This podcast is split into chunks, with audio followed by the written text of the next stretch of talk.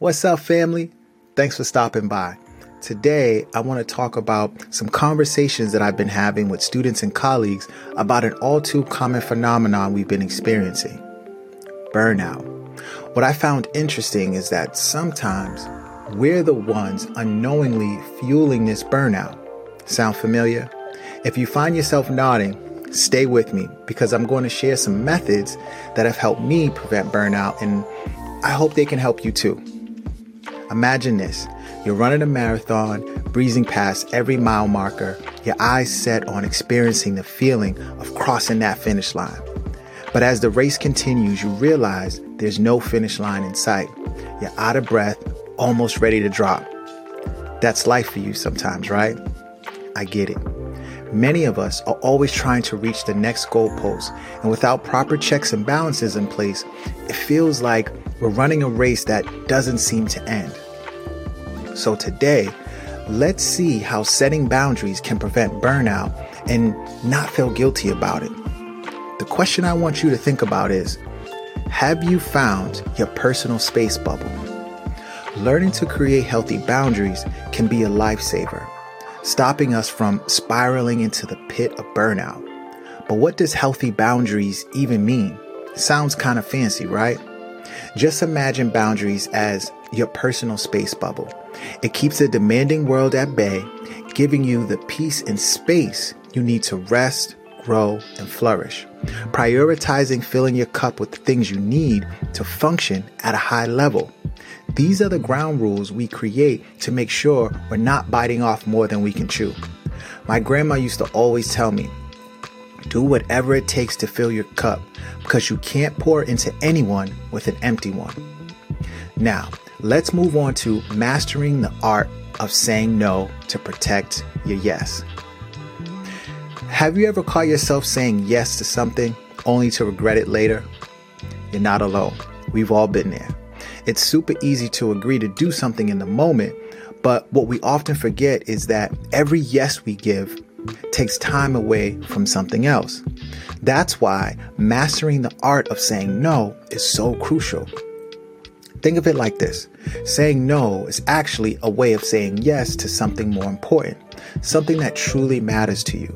For example, I would bet that you're that ambitious student, always hustling and trying to make things happen for yourself. And you have that one friend, you know, that friend that always waits until the eleventh hour to start assignments and ask for your help on a last minute project. You know, that one that's due tomorrow? Yeah, that one. Now, you could say yes out of friendship or fear of being seen as unhelpful, but agreeing means you'll have to skip your planned study session for a major exam coming up. Now, what if you decided to say no to the last minute project help and yes to your own study time? It's not about being unfriendly or selfish. It's about respecting your own needs and priorities. Saying no to others sometimes means saying yes to yourself, and that's totally okay and necessary. By protecting your yes, you're allowing yourself to focus on what really matters to you, whether it's your academics, part-time job, or some much-needed downtime. Aren't you worth it?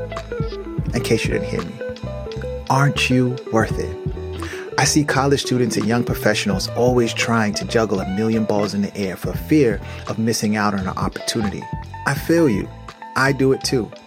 Sometimes it feels like a circus act that never ends. Between coursework, jobs, internships, family, and social life, it can feel like you're swimming against the tide in an ocean of endless tasks. So let's talk about how setting boundaries could be your life jacket in those choppy waters. Say you're a college student juggling a full course load, a part-time job, and an internship. Your to-do list looks like an endless roll of toilet paper, and you can't see where it ends. Sound familiar? Now here's what setting boundaries will look like for you. For example, you could talk openly with your professors about your workload. Maybe you could discuss extending a deadline or ask for guidance on how to best prioritize your assignments. You could talk with your manager about your work hours at your part-time job. It could be as simple as stating, hey, listen, I can't take on any extra shifts during midterms and finals weeks because I need time to focus on my studies. And here's the play.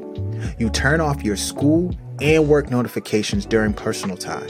That means no work or school emails popping up while you're at the gym, catching up on your favorite show, or spending time with family or friends. Imagine the peace of mind that that would bring. Sidebar. Do not disturb or focus mode on your phone will be clutch in these moments. Trust me, it works. I do it all the time. Boundaries are about creating an environment where you can be your best self, whether at work, school, or home. So now that we've established why we need boundaries, how can we set them up in your own life? Well, here are my top ten tips for creating healthy boundaries, whether it's in your personal life or at the office. Number one, know yourself. Understand what's important to you and identify what you can and cannot handle. Number two, speak up. Let others know what your limits are. Make sure they're clear about what you can and cannot do. Number three, be steady.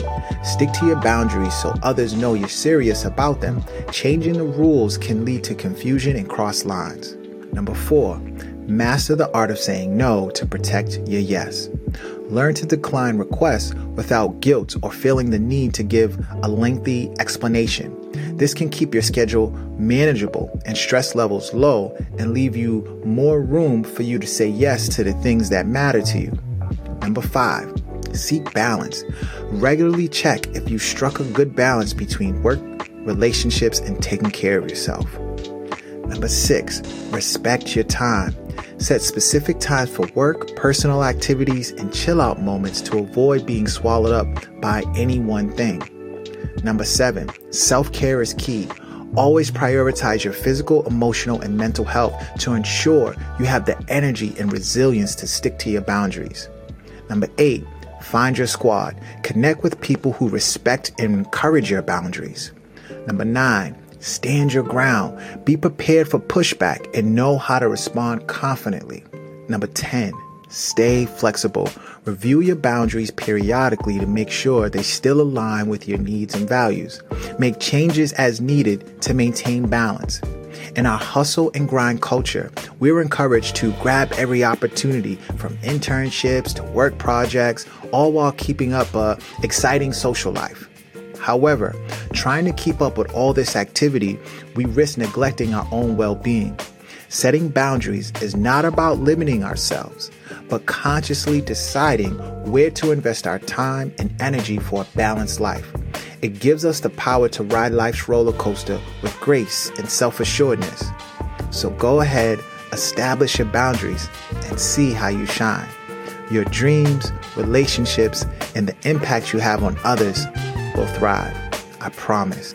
Embrace these boundaries as a part of your journey and master the art of saying no to protect your yes, so you can create a beautiful, unique, memorable, and above all, balanced life. I'll work on it too, so we'll do it together. Cheers to setting boundaries and loving it. Talk to you soon. Much love, Doctor J.